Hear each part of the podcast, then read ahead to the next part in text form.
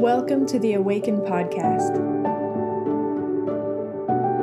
At Awaken Church, we are passionate about wrestling with and being unraveled by the Christian scriptures.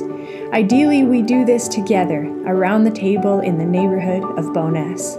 As we see it, Jesus has invited all of us to encounter Him in a diverse community and participate with Him in a mission of loving our neighbors.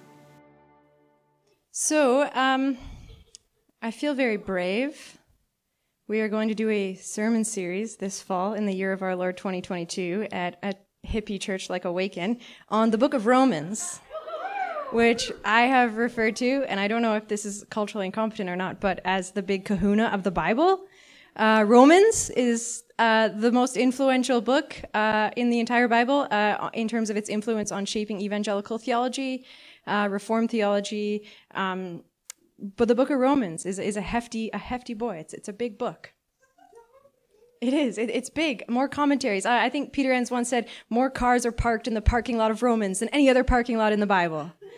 More commentaries, more theologies, probably more denominations. Sort of, you can understand the differences based on ways of reading Romans. Uh, and, and, it's an important book. And um, recently, I think we've kind of earned a little bit of a reputation in our denomination and in, in, among all of our evangelical kin um, as more of a like progressive church. And they're like, oh, well, you know, and some people are worried that maybe we had to rip out pages of our Bible in order to get there. And I'm like, we've not. We've absolutely not. Let's, let's sit down with the Bible and, and, and show, um, our comfortability with um, our conviction as a church that um, the scriptures are our scriptures. So let's go into Romans. So we're doing it 10 weeks in Romans. Um, I'm very excited. Uh, my PhD is on uh, Paul in Acts, basically, and um, in the book of Acts, you get to see all the background of Paul. So Romans is a very important book. Um, although I will say, if you if you talk to people about Romans, they'll most likely say it's kind of the book about individual salvation, sanctification. Um, but if you spend some time in it, going through it as one unified text instead of a grab bag of quotes, you discover that there's a lot more than meets the eye. So, so much of the Christian encounter with Scripture consists of skimming the surface, looking for easy answers or slogans, settling for something that can be controlled or manipulated for our own ends, what such readings seem to need is a text that will not hurt anyone, that will not challenge anyone, or correct or enlarge our imagination for God's world. Um, and so in the book of Romans, you hear uh, the theme of salvation come up a lot. And if you're like me, I, I went to training seminars on how to walk people down the Romans road to salvation. I did that lots. I walked a lot of people down that road. And it was like you just bounce around and you pull these quotes out and boom, salvation, individual salvation. But I'm not sure. I think um, Paul's dream uh, that we see in the book of Romans is so much bigger than what I thought it was when I was learning about this kind of five step journey to salvation. In the book of Romans, um, when it comes to salvation in particular, a careful study of Romans means finding that salvation is far more complex, more cosmic, more challenging than we have uh, been able to imagine here, especially in the West. So before I jump in, um, today we're mostly talking about Romans 1 to 7, a little bit sort of 1 to 17. Um, but before I put that up, oh, it has been up this whole time. Great, lovely. So it's fine. Either you were listening to me or reading that, so win-win. But um, before we dive in and I read this to you, I just need you need to know a little bit about Romans. So Paul, who wrote Romans, um, and Romans is one of the undisputed Pauline uh, letters. Um, Paul was executed by the Romans. You know he was executed by the state? Capital punishment, state execution, state sanctioned execution um, in about AD 64, which would be before any of the four Gospels were written. So Paul's written Romans, lived his whole missionary life, and died before Matthew, Mark, Luke, or John even existed as like a text that was circulating. It's wild. Um, Romans was also the last text that Paul would have written. So this is it. Like his theology, you know, he's working it out. He, he's working out how he shares it to different communities, and Romans is the last one. Um, it's not a letter just written by a nice man trying to save souls from hell. There's more to it. Uh, we know that Paul traveled with Luke, so you'll often find similarities between um, Paul's letters and some of the ways Jesus' life and story is presented in the Gospel of Luke. Um, and, and the big thing that Paul was known for, and the big thing kind of that led to his execution, which is pretty significant, is Paul's radical break with tradition. Paul was a faithful member uh, of, of the Pharisees, uh, a faithful keeper and, and um, shaper of and being shaped by uh, Jewish tradition, um, a, a, a tradition of reading the Old Testament scriptures where you saw that the scriptures are clear. You have to be circumcised. Sorry. Get out of here with your liberal agenda. Don't water down our gospel. You got to be circumcised to be on the inside. Um, and there were certain traditions, there were certain laws and rules, and it was non negotiable, and it was part of a long standing tradition. Um, but Paul kind of broke with that based on a radical encounter with Jesus. He saw that we can judge people not on their status of, as circumcised or uncircumcised, uh, male, female, or Jew, Greek, slave, not enslaved. Um, we could actually just kind of treat people based on the fruits of the Spirit, which is a lot more work, way easier to just be like, oh, male, leadership. But to actually have to test and be like, patience, faithfulness, gentleness, oh man, it takes a lot more work. Uh, and so Paul is, is envisioning this community of people that are joined by, the, by their faithfulness to Jesus um, and edified by the Spirit, um, which is producing fruit in our midst through one another. And you can imagine he was rejected by his, by his own people uh, in a lot of ways for this break with tradition. Um, Paul had Roman citizenship, something Jesus didn't have. Roman citizens weren't crucified. Only the indigenous um, sort of people living under Roman occupation um, were treated to such an inhumane and, and undignified uh, form of execution. Paul, as a Roman citizen, would not be subject to crucifixion. Um, and because he was a Roman citizen, he was able to appeal to Rome. Like, you cannot just execute me, sir. I am a Roman citizen. And so that's why he was able to appeal to an audience in the, you know, in the federal court, so to speak. Um, Paul, there's something important I want, else I wanted to say that was really wild. Um, yeah, he, he, even though he has Roman citizenship and, and can appeal to that uh, privilege, access to privilege, um, he still ends up being executed. In a way of thinking that, like, what does it mean to live in a, a, a nation and not have citizenship? I was reflecting this morning on how um, Indigenous women in Canada weren't given the right to vote until 1967. That's the year my mom was born couldn't vote. Like you couldn't vote in a Canadian election without giving up your status as an Indigenous person. Um, and so that kind of like having citizenship or not was a really important thing, even for Canadians, um, not that long ago.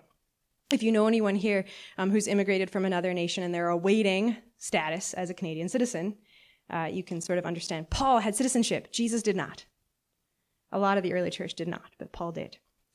Um, so, okay, moving on. Um, Paul uh, was executed by the state uh, during the reign of Nero. Um, but before that, however, he wrote the book of Romans. Um, the church, the house churches that he was addressing Romans to, um, he had not yet met, most likely. He likely wrote Romans while he was in Corinth. Um, he would have written it with Phoebe, and Phoebe would have been the one to deliver the letter to the house churches in Rome and then read it and stay with them and unpack it and explain it and teach it to them. And it would have taken many weeks, maybe months for her to do that faithfully. Um, so Paul, uh, Paul's assemblies, the, the churches which he wrote to, whether it's the assemblies in Philippi or Ephesus or Corinth, um, were largely composed of urban poor folks um, who lived their lives right at the line between subsistence and crisis. So I don't know if that resonates with any of you. If you're like right on the edge there, of like I'm three missed paychecks away from crisis. That line, that's where the vast majority of Paul's um, congregants, of Paul's people um, would have lived. Um, and Paul uh, loved his congregations very much.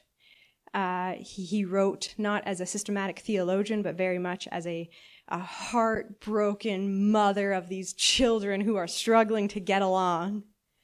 Uh, and he even calls himself a mother of these children in, in a few of his letters. Um, but it's pretty profound to think of this man was executed um, by the Roman state, and this is his last letter and is written to Rome. And if you can picture on a map, I don't know if geography is your thing, Jerusalem is a long ways away from Rome. If you're a Palestinian Jew in the first century, Rome is the end of the world. And Paul was going there. He was going to go to Rome. Um, the letter arrived before him, and when he finally did arrive in Rome, he was in chains between officers awaiting his trial and eventual execution. And so, Paul, uh, this is his letter. He was rejected by everyone and had a dream that everyone would be together at the table. So, just to, um, I'll read this, and then I want to read you a text from chapter 9 of Romans so you can kind of get a feel of what Paul's headspace was at when he wrote this text. Um, in one Romans 1, 1 to 7, so the, the address to this, the beginning of this letter, he says, From Paul, a slave. Just try and imagine the social location of a slave in the Roman Empire in the capital city of the Roman Empire. And Paul's like, I'm with them. First line. This is a radically political text. First line. Paul, a slave. He could say, a Roman citizen, thank you very much. Uh, a Pharisee, well respected in my community. No, he said, a slave. So the slaves in the room, in you know the receiving of this letter, would have been like, wait, what? This is a man with great honor. Yes, this is the beginning of the book of Romans. Paul, a slave of Christ Jesus, called to be an apostle, set apart for God's good news. That word is gospel. God promised this good news slash gospel about his son ahead of time through his prophets in the Holy Scriptures. So he appeals to his uh, reverence for like our Old Testament, the Hebrew Bible. His son was descended from David. He was publicly identified as God's son with power through his resurrection from the dead, which was based on the spirit of holiness. This son is Jesus Christ our Lord. Through him we have received God's grace and our appointment to be apostles. This was to bring all Gentiles to faithful obedience for his name's sake. You who are called by Jesus Christ are also included among these Gentiles.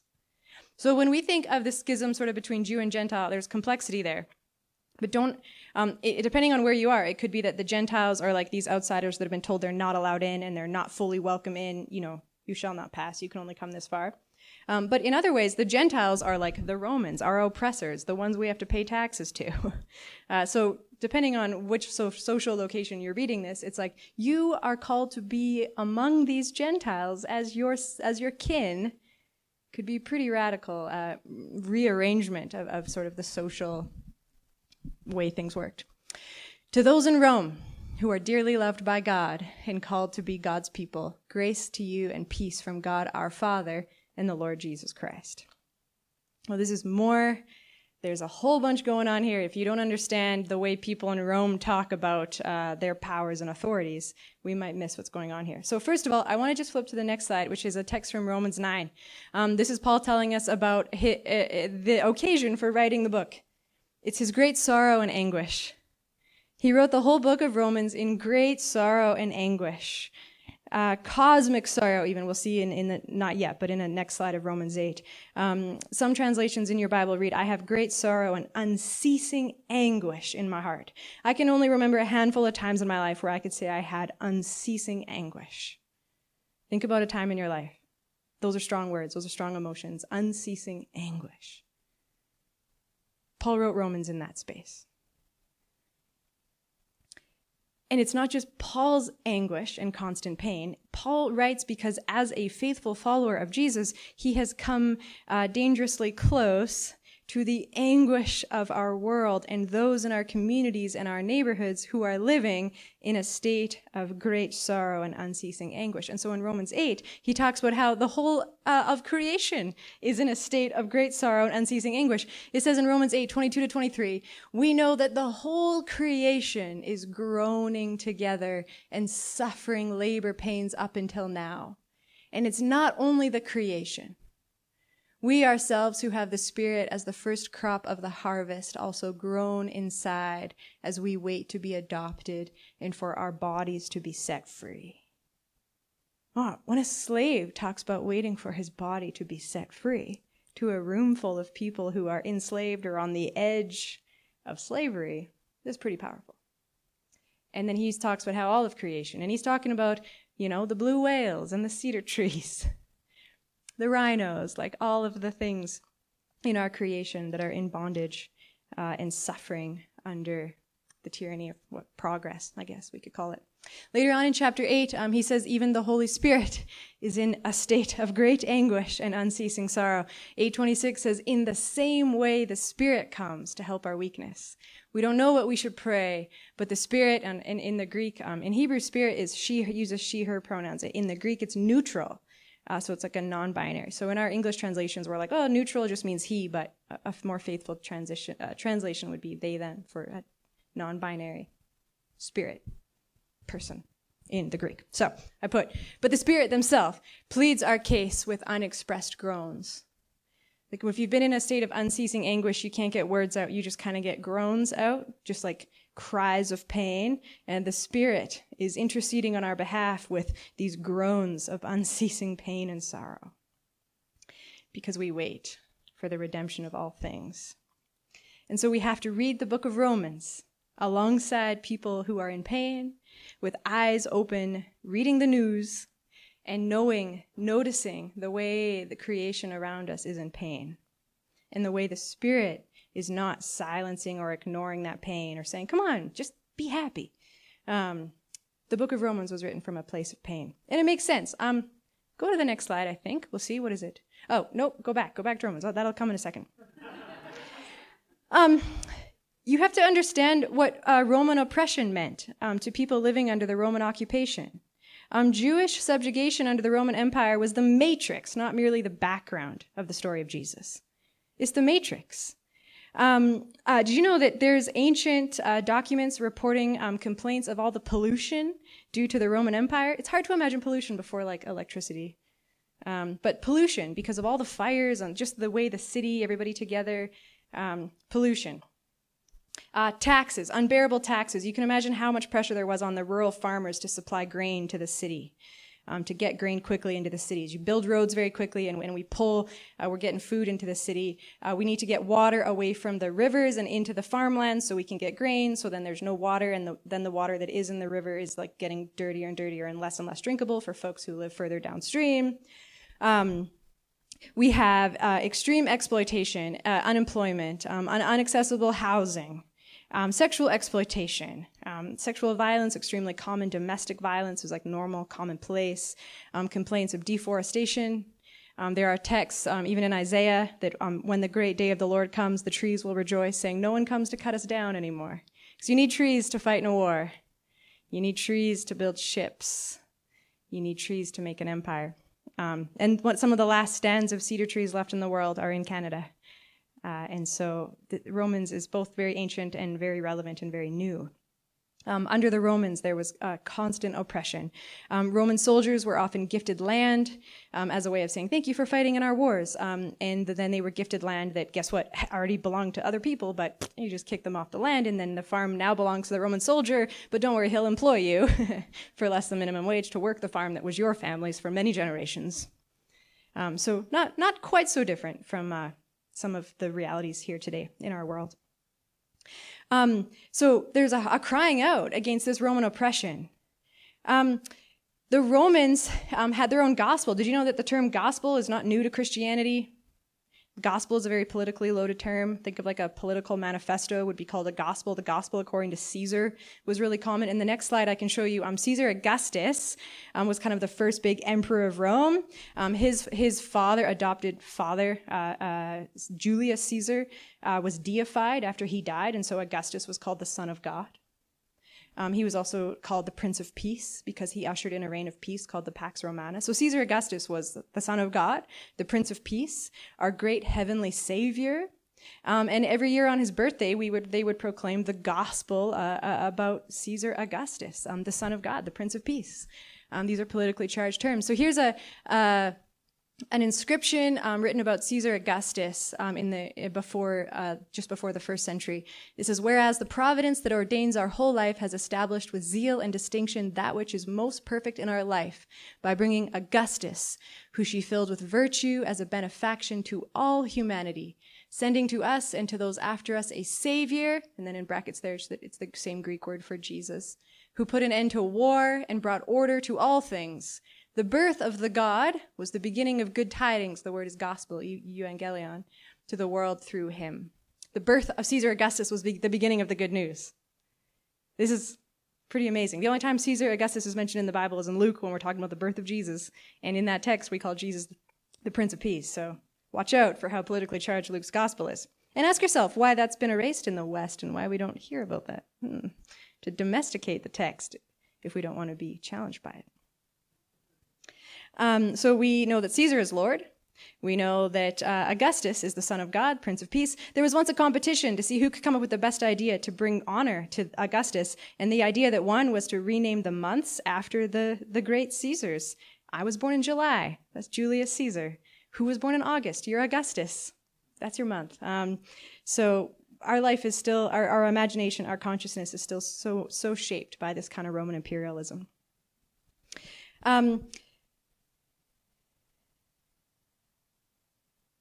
there's a video I want to show you quickly because it, it represents um, a, a, cry of pain and anguish um, by someone. So, so I want you to imagine Paul's audience, people suffering under Roman oppression. They've lost their land. They're vulnerable to uh, exploitation, to sexual violence. Um, they're, they're, things are being stolen from them. They don't exist in the imagination of Roman rulership. And uh, there was a, event this summer where the Pope uh, came to Edmonton to formally apologize for the uh, colonial oppressive history of residential schools in Canada. And this Cree woman who lives not far from Calgary, um, in Maskwacis, just north north of us, like by two hours or less, um, attended the, the visit of the Pope, and she cried out in this grief song, this, "Protect our sacred land, protect our sacred land," and, and, and, she sort of sang it, and it sounds similar to the melody of "O Canada." And I wanted you to to watch this, and, and it's only like 90 seconds, and think of the great anguish of Paul, a Palestinian Jew living under Roman oppression, and what who the people were in the house churches in Rome. Were they people who were unemployed and lost land in the country and all had to flock to the city for work? I wonder how many of you live in Calgary because you came here for work. Uh, and, and, and, so let's uh, play this and, and hear the, the anguish. A fist raised to the sky, a woman's voice carrying over the crowd in song. This was Maskwacis Monday, the first day of the papal tour. Moments earlier, Pope Francis had apologized for generations of cruelty and harm. But then, only that voice, its strength and undeniable emotion.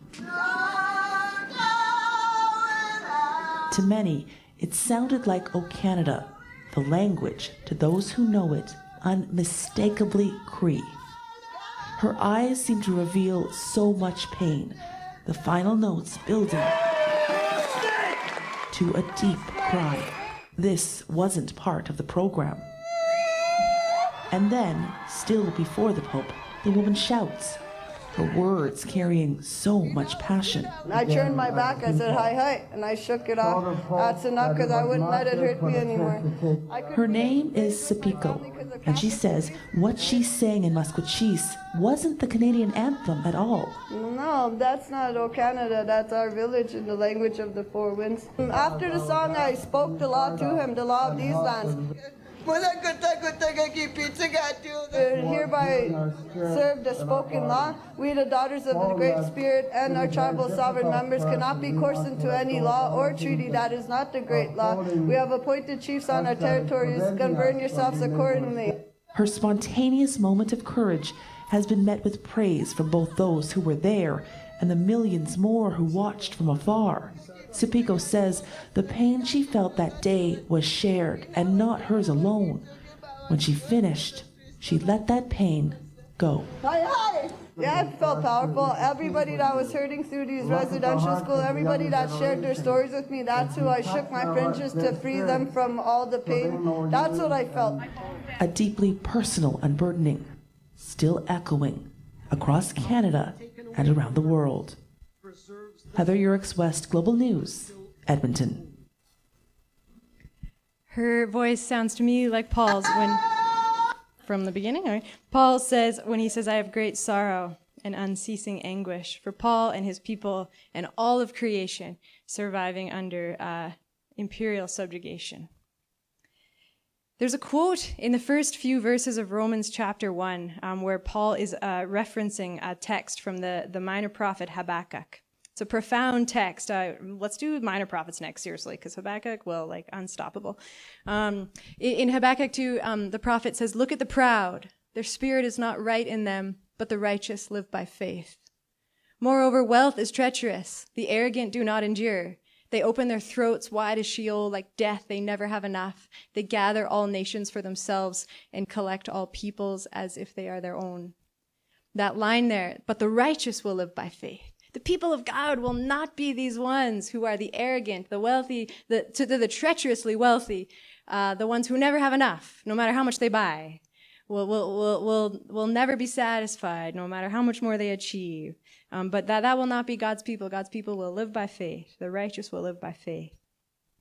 And um, if you go uh, to the next slide, um, in Romans 1 16 to 17, Paul says, For I am not ashamed of the gospel, not Caesar's gospel. Jesus, the gospel about Jesus. It is the power of God for salvation to everyone, not the Roman imperial way. The gospel according to Jesus, the Lamb who was slain. Thank you, Anna. I am not ashamed of the gospel, for it is the power of God for salvation to everyone who has faith, to the Jew first and also to the Greek. For in it the righteousness of God is revealed through faith for faith, as it is written, the one who is righteous will live by faith. The book of Romans is written in the shadow of the empire. It's written as a, a cry to resist, to not collaborate, to not go along the stream, to not bend to the culture of more, more, more, me, me, me. And this is our text. This is the book of Romans. Did you know that um, in the Roman uh, gospel, essentially was this? Tell me if this sounds familiar. So, in, in the imperial story of Rome, uh, the question of who we are is that we are the center of the universe. All roads lead to Rome, all roads lead to us. We are the apex of civilization. Um, benevolence looks like us helping the world become like us. So, we have been blessed by the gods with virtue and abundance. Um, we are grateful for all the ways we've been blessed, and it is our duty as members of the apex of civilization to go out into the world and help people become like us.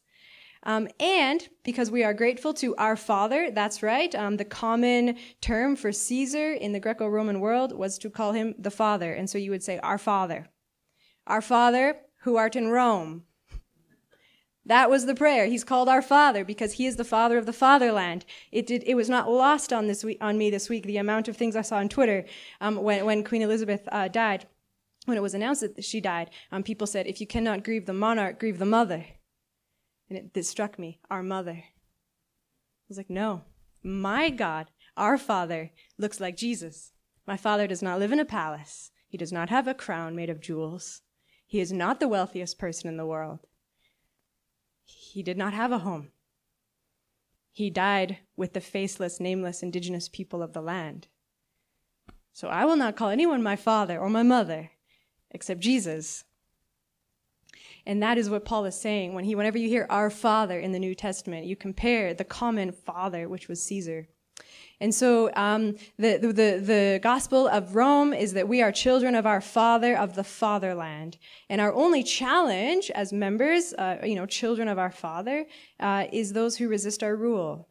Um, we are the ones best equipped to manage the world's resources, so we must manage the land well. Um, the good news of our civilization must be spread until every tongue confesses Caesar is Lord. Um, and we must help the uncivilized become civilized like us. And if they do not cooperate and agree, we cannot trust them to manage the resources in their land, so we go to war. It's the gospel according to Rome. Um, what's the phrase um, coined by, is it James A. McDonald in the beginning of residential schools? Kill the Indian, save the man?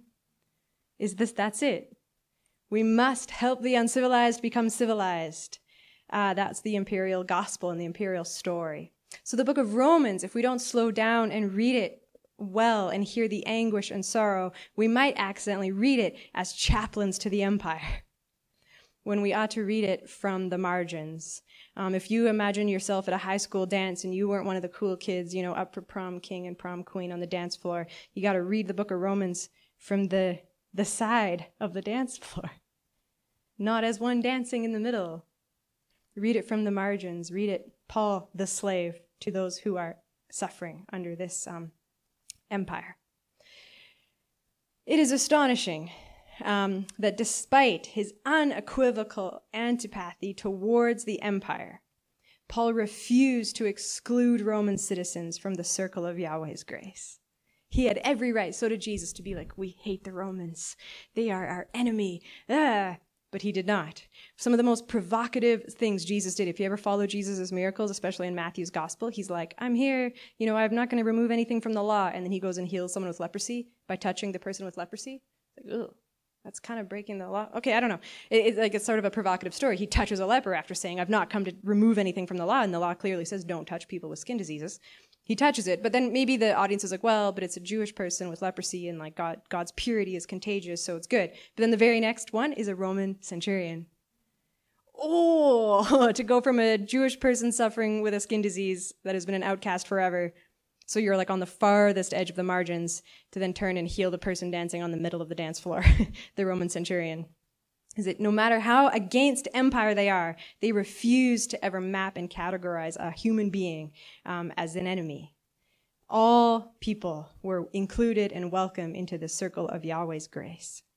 So I'm going to read Romans 1, um, 1 to 7 to you one more time, and then I'm just going to tell you a story. So I want you to notice a few things. He says, From Paul, a slave of Christ Jesus, called to be an apostle and set apart for God's good news. Not, this would have been hers, not Caesar's. Caesar Nero is who was uh, emperor or Caesar while Paul was writing this. Um, for God promised this good news about his son, not Julius Caesar's son Augustus, God, son Jesus, ahead of time through his prophets in the Holy Scriptures. His son was descended from David, so he is a rightful heir to the throne. Remember how Jesus was crucified with the sign, King of the Jews? That's a pretty politically loaded thing to put on top of a cross. Um, crucifixion was reserved for those who don't bend the knee to Caesar, so he does have a rightful claim to the throne. He's descended from David, but that's not why we why we bow our knees to him. Um, he was publicly identified by God's Son with power through his resurrection from the dead. The Roman peace, the imperial peace, uh, is achieved because all the people are afraid of the death that they will bring you. And then you go see the people dying on a cross, and it's like, Exhibit A, don't disobey, and there'll be peace. peace through death. This is a conquering death. It's overcoming death, is why we bend the knee to Jesus Christ our Lord. Through him we have received God's grace and our appointment to be apostles. This was to bring all Gentiles to faithful obedience for his name's sake. You who are called by Jesus Christ are also included among these Gentiles. So it's like we're going to live as an alternative people, shaped by the dream of Jesus, not shaped by the dream of Caesar. We live in a different dream. We're an alternative community. We have an alternative economy. To those in Rome who are dearly loved by God and called to be God's people, grace to you and peace from God our Father and the Lord Jesus Christ. This would be a dangerous text to have in your back pocket while walking through the streets of Rome in the first century. I have um, a memory when I was just given birth to my son, a little boy, he has like he had like blonde hair, and his name was Raven. And people were freaked out by that name, Raven, um, because of the hit sitcom for kids in the early 2000s called That's So Raven. People would be like, "You can't name your son Raven. That's a name for black girls." And then the other thing I got was, "You can't name your son Raven. That's so indigenous." And I was told this. I had family members that were like, I refuse to let you name your son Raven because it's indigenous. And I was like, do you not realize how problematic that sounds? But anyway, I, it was like, we really liked ravens. We climb mountains, and ravens are the third smartest animal in the world. I think humans are like number eight. I'm joking. But if you think about it, I mean, look around. Um, so we named him Raven. Then I have my I have a very good friend. Her name's Jess, and she is Indigenous. She's Chippewa uh, from from Eastern Canada, uh, and she has two little boys. And she came over to meet my baby boy. He's like five days old, and I hand this little bundle of perfection over to my friend Jess, and she's like, "Oh, does he have a name?" I was like, "Yeah, his name's Raven." And she holds him, and she stops, and her shoulders kind of go down, and she says, "Wow, Nikayla." And I love her. We're still good friends, so I can tell a story. I'm like, "What?" She says, "Must be nice." What? Must be nice wishing people thought your son was native. And it hit me. She said, I will give anything to help people not think my boys are indigenous so that they would be safer and they might have a better shot at life in this place. Must be nice to want to name your kid a native name. Oh, I'm sitting there looking at my perfect little baby, and she's like, I would have given anything to be able to have the freedom that you have. And I was like, uh, I, it's not too late. Like, I just immediately like morphed Enneagram 3, like, I'll change his name. I don't want to cause conflict. I'm sorry. She says, no, I don't want you to change his name. I'm happy. I'm honored. I'm so happy that you get to have a child named Raven. I'm not mad at you for that. I'm not shaming you, you know, that, that I don't get that. I'm asking you to help me create a future where my boys could name their son Raven too. Help me create a future where my boys could be proud of their connection to the land and proud of their indigenous heritage, and that they too could have a name uh, that means, you know, that, that is in English and could have a name uh, that honors our culture. And, and, and she was, it was very convicting for me. And I was struck with the way honor and shame works in our culture and in our society. Um, I was struck with how the privilege I have of having this like blonde haired little boy with this name. I remember um, today is the 21st anniversary of 9 11. Yeah? 9 11. I remember. I had hot rollers in my hair getting ready for junior high and uh, was watching the news and I didn't think it was real and it was blew my mind. And uh, it wasn't a nice time to be Muslim in North America after that. Right? The amount of hate crimes and attacks on Muslim people. I remember there was speculation um, a couple years after 9 11 that all Muslim people in the United States of America should be registered do you remember that? Do you remember that talk? Yeah. And I remember the pastor of my church back then stood up and he said, if, and we were in Canada, I wasn't even in the States, but it was, so it was kind of hypothetical, but he said, listen, if it does come into law that Muslim people have to be registered, as your pastor, I encourage each and every one of you to go register. To stand in solidarity with the marginalized and the vulnerable. If every single one of us goes and gets registered, it will uh, render the whole registration system completely uh, ineffective. Everyone go get registered. I thought that was a pretty powerful way of standing in solidarity with those who are suffering. Um, I also, this is my third one, I live in a duplex in Bowness. We have the worst lawn on our street, and I have I know this for a fact. There's one that was competing with us for a while, but I think a new renter, there's a lot of renters on my street, um, came in and they neglect their yard. Ooh, not quite as much as us. I have the worst yard.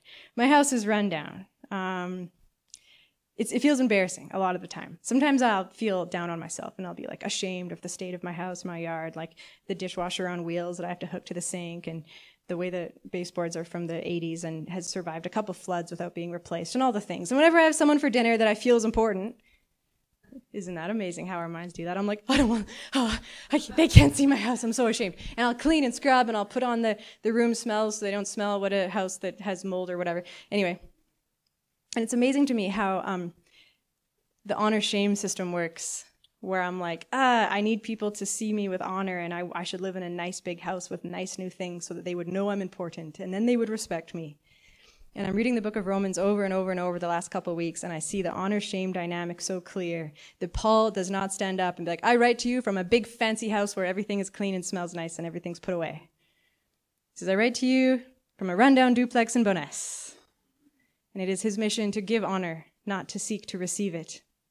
It is to outdo one another in honoring one another. It's to seek to give praise and give dignity rather than to receive it.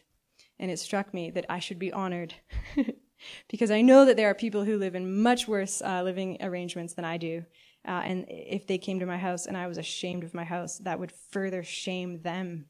And they are God's people. And so, how could I be more like Paul? And right from the edge of the dance floor, from the shadow of the empire, from the duplex in Bowness. Where is Awakened Church in this narrative? Are we living in the center of the dance floor, or are we able to be a church that is faithful to the anguished cries of those in our neighborhood? Are we playing the Roman game, trying to climb the ladder, get more respect, more dignity? Is the goal of Christian mission, Christian discipleship to own land? have a family and kids, have a good job, pay taxes, and never rock the boat. Is that the goal? Because I bet you, you know, the Roman leadership would be like, that's a great goal. That's good for all of us. Yes, go off. Yes, own land, pay taxes, get a job, don't question anything. Um, is that awaken? Is that who we are? Because I would say Paul's theology of radical inclusion was deeply disorienting to both Jewish theological ethnocentrism and Hellenistic ideologies of superiority. In Greco Roman antiquity, the cultural, economic, and political conflict between Jew and Gentile was considered the prototype of all human hostility. Imagine the conflict between Israeli and, and, and Palestinian. I think of the racial apartheid in South Africa and all of North America, Protestant loyalists and Catholic Republicans in Northern Ireland. Paul is seeking to bring people together, to not exclude anyone. He's imagining a radical hospitality that begins on the margins, not in the center. Think of Moses. Moses wasn't quite at home in Egypt, was he? Nor could he be at home with his enslaved kin. Moses was a third culture kid, not at home with his Egyptian kin, not at home with the enslaved uh, kin.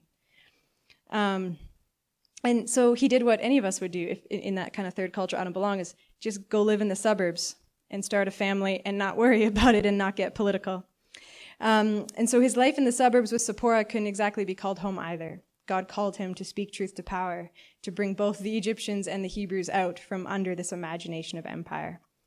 And so, Awaken, my beloved church, um, in conclusion, I want to say that God's dream is bigger than we have imagined. God's dream is bigger than the nuclear family. Um, God's dream is bigger than private, you know, personal salvation. Just as Paul is seeking to engender an alternative experience of home for Christian communities in a city that could never feel like home, then perhaps his letter to the Romans could help us shape a home together in our world, where so many have been rendered unworthy of home, of homeless, uh, people rendered homeless, rendered displaced, rendered exile. Paul calls the Roman Christians in this letter, um, and therefore the awakened Christians, to join in the lament of creation, the lament of Holy Spirit in the face of imperial destruction.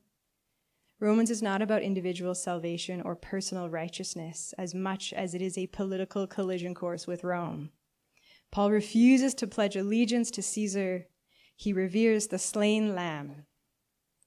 Paul envisions a salvation for all living beings, a garden salvation, a naked and unashamed salvation, where there is an abundance, where there is enough. He dreams of a home for God here on earth, a home for all the earth within God.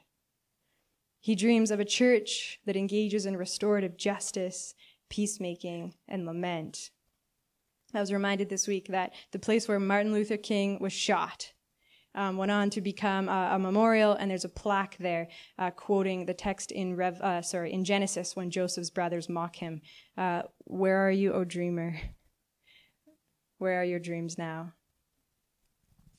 And I was reminded of how there are people in our midst and in our community right now that have had big dreams. The book of Romans comes from a big dream. So we, may we be a church whose imagination is shaped by more. An imagination that is shaped alternative to the dominant culture and the dominant narrative.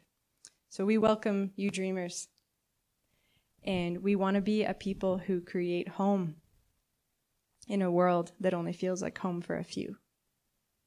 And so this is our work. This is the work that Romans will call us to. I think you'll be blown away what you notice when we read Romans through this lens. So let me pray for all of us, and then Kathy's going to um, bring us home to the communion table. So let's bow our heads and pray together.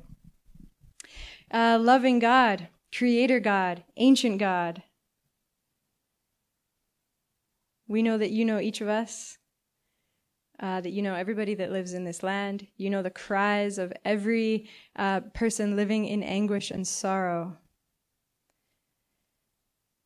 We pray that you help us to hear what you hear, that you help us to be silent for a moment now and again, that we might hear the intercedings of your Spirit groaning on our behalf and on behalf of this land. I pray that you give us courage to swim against the current as a little church in a big city. Help us be a church uh, that dreams of an alternative economy an alternative system of justice and forgiveness, an alternative community of welcome and hospitality. May we be shaped by the slain lamb, be shaped by the one who dared uh, to die among the crucified peoples. So help us to extend honor downward as you have done on the cross. Shape us, I pray, and go with us in these uh, coming weeks as we uh, pursue you in your book uh, of Romans. We pray in the name of our wounded healer, in the name of our resurrected Lord. Amen.